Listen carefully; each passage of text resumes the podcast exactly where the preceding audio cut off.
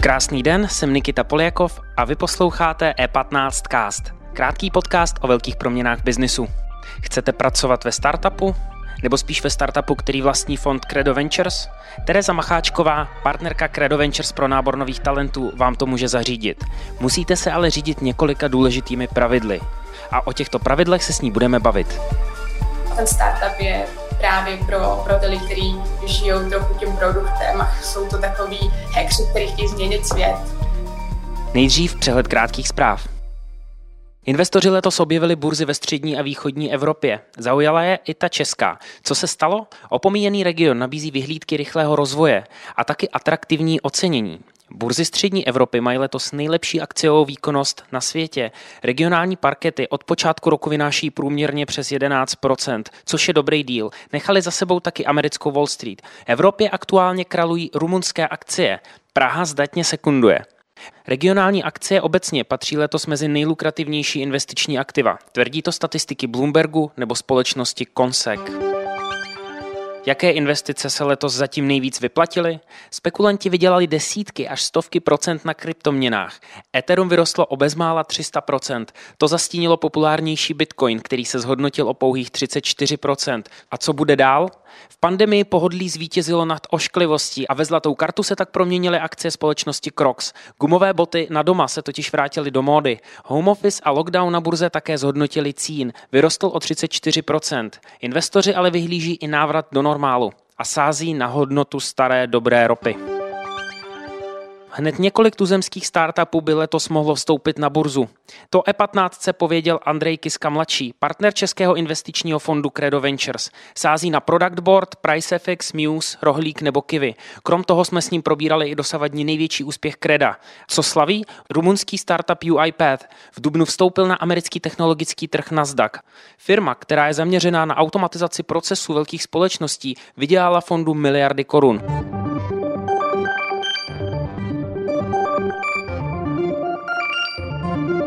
Více informací najdete na e15.cz.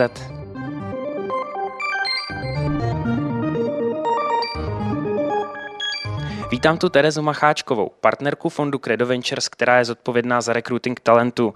Terezo, dobrý den. Dobrý den, moc mě těší, děkuji za pozvání.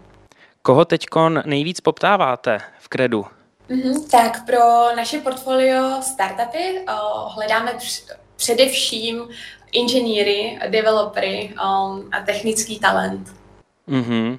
A kdybych, eh, kdybych, řekněme, kdybych já měl přijít a přemýšlet o tom, koho vlastně zaměstnám eh, ve fondu, který, řekněme, investuje do startupu, eh, na co se zaměřím? Jak sehnat, řekněme, kvalitního člověka?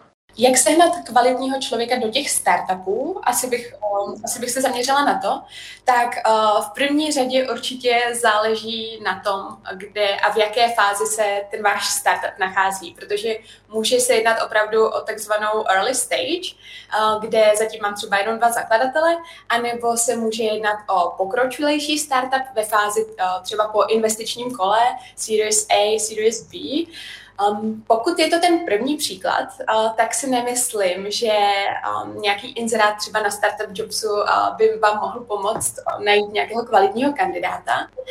Uh, určitě se na to nemůžete spoléhat, ale je dobré proskoumat nějaký uh, váš stávající network, kouknout se třeba na bývalé inspirativní šikovné kolegy, nebo se poptat u potenciálních investorů, nebo už u těch stávajících investorů, třeba u mě, a v prvním případě, kdy přidáváte lidi do toho úzkého týmu, tak většinou saháte teda po, lidi, po lidech, kteří jsou v té nějaké sociální bublině, ale postupem času, kdy už vy začínáte budovat jméno té firmě, tak je dobré ten přístup trochu iterovat a třeba diversifikovat uh, ten talent, aby, abyste se tam přidával, uh, přidával uh, další jako culture add. Ale vy jste, vy jste v té pokročilí, ne? Vy už potřebujete asi trošičku kladete jiný nároky uh, na ty lidi?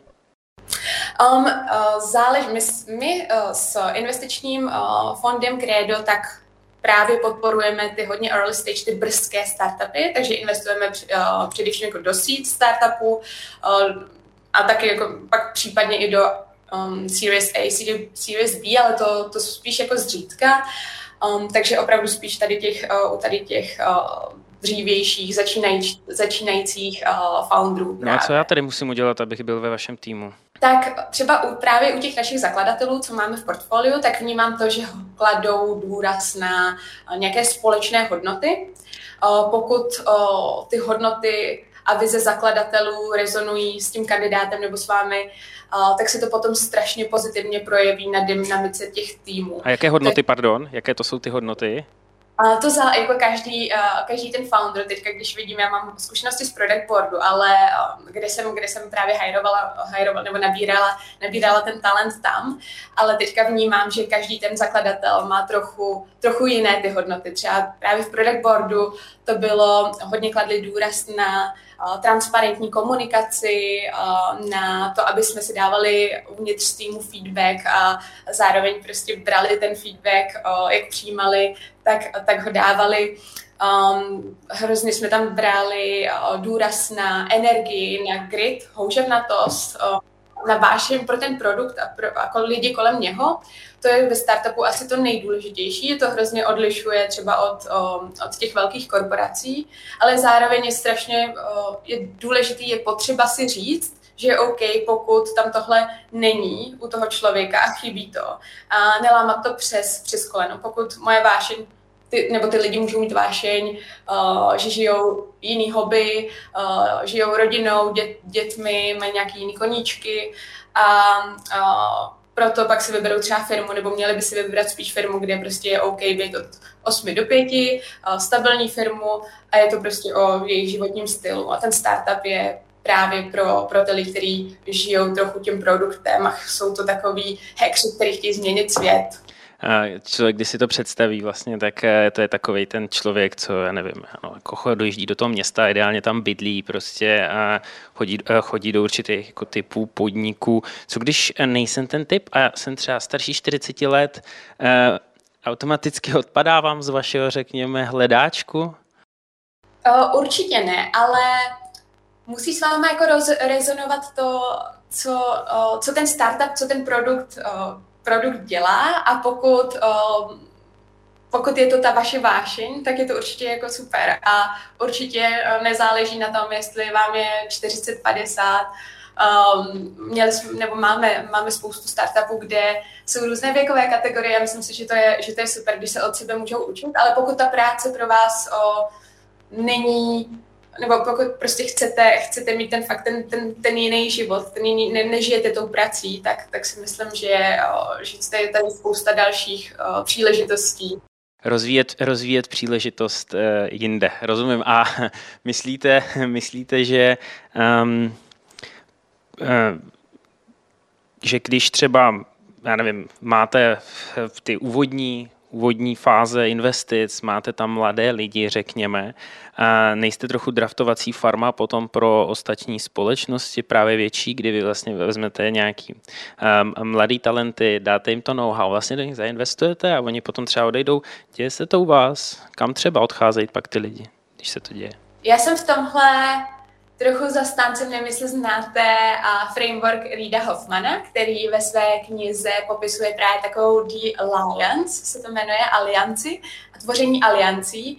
A právě se odklonuje od toho uh, takového rozbitého vztahu mezi zaměstnancem a zaměstnavatelem, kde uh, možná všichni známe ty otázky, kde se vidíte na pohovoru, kde se vidíte za deset let a očekává ten personalista, očekává tu odpověď, že kandidát chce navždycky zůstat prostě naivně v téhle firmě, nemá žádné zaječí úmysly, tak pro mě samotnou jako HR člověka, jako rekrutera je hrozně důležitý a vlastně mi to hrozně pomohlo třeba v product boardu, kdy jsme stavili ten úvodní tým, tak, že jsem se vlastně ptala a snažila se stavět jako tu alliance nebo alianci s tím kandidátem. Ptala jsem se na to, um, jak my s neznámým prostě startupem, jak můžeme pomoct mu splnit ten, uh, ten sen, co ten opravdický sen vlastně je. Jestli je to, že si chce založit svůj vlastní startup a nás se naučit, jak, uh, jak jako jak fundraizovat, jak najít product market fit, nebo jestli se chce třeba dostat do toho Silicon Valley networku. A tohle jsem se snažila pochopit a zjistit a to vlastně nám strašně pomohlo mít motivovanější, efektivnější zaměstnance a vztah a vlastně všichni jsme pak byli v závěru šťastní. Takže nepřemýšlím o tom jako o draftovací farmě, ale spíš o alianci. Ale odcházejí od vás lidi, ne? Nějakým způsobem někam, někam mířej e, životnost, řekněme, zaměstnance. Jak dlouho u vás průměru jako zůstává e, člověk? Je to startup, že Není to, není to německá e, banka? Právě jako já, nebo tu dobu, co jsem byla v projektboardu, tak myslím, že první člověk prostě odešel, když jsem byla v projektboardu rok. Uh, jako, ta, ta firma už byla že jo, tady pět let uh, a tak, tak jako moc za stolik jako neodchází a pokud odchází, tak si právě třeba zakládají svoje vlastní firmy a nebo uh, si přidávají do dalších jako early stage startupů a nebo jdou prostě do slepu, uh, protože jsou v Silicon Valley, přistěhovali se do Silicon Valley a chtějí využít tuhle zkušenost to někdy v nějakém takovémhle zajímavém cool, nebo zajímavé cool firmě. Rozumím. Um, existuje, myslíte, ve světě startupu a toho života nějaký work-life balance pro ty lidi, nebo myslíte, že to je jako hodně work, ale balance spíš ne, že to je prostě třeba hledat jako jinde, později? Uh, já věřím na to, že existuje jenom live. Dobrá odpověď. jak se z hlediska trendu v personalistice rozvíjíte vy? Kde vy se vidíte za deset let? to je dobrá otázka taky. Um, já si myslím, že um, ve startupovém světě je to strašně jednoduchý, protože máte mezi sebou takový podobný growth, uh, growth mindsety, lidi, uh, lidi jsou strašně sdílní a otevření. A uh, já se strašně snažím uh, nepřetržitě zlepšovat networkingu, být aktivní v globálních komunitách, uh, nebo hledat takové komunity právě v oblasti třeba people operations, talentu.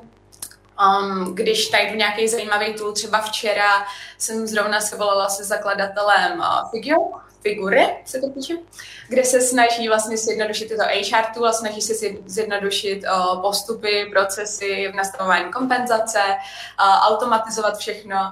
A takže když najdu něco takového, tak hnedka v takovém zárodku, tak se hnedka jako spojím s těma, s těma lidma, kteří stojí zatím a snažím se v tom vzdělávat. Existuje strašně jako zajímavých lidí a podcastů, třeba doporučuji odebírat, a jmenuješ se newsletter a vlastně takový, takový výzkumník nebo pracuje na zajímavých výzkumech a technologiích ohledně HR, Josh Bursin, tak to určitě doporučuji všem HR a vlastně všem uh, sledovat. Skvělý, Terezo, díky moc, díky za váš čas. Já taky moc děkuju. A závěrem. V E15 jsme pro vás sestavili takovou metodu. Říkáme tomu Arenbergerova metoda, aneb jak zbohatnout a nikomu o tom neříct ani slovo. Pokud vlastníte nemovitosti a nechcete se jimi příliš chlubit, prostě nepřiznávejte. V daňovém přiznání uvidíte jen příjmy z nich. A pokud žádné nemáte nebo nedosahují ani magických 100 tisíc, na váš rozsáhlý nemovitostní fond si nepřijde. Prostě zapírejte, nikomu nic neříkejte, dělejte to potichu. Buďte jako Armberger a čtěte E15. Díky za pozornost, tento podcast můžete poslouchat každé všední ráno na všech streamovacích platformách a na webu E15.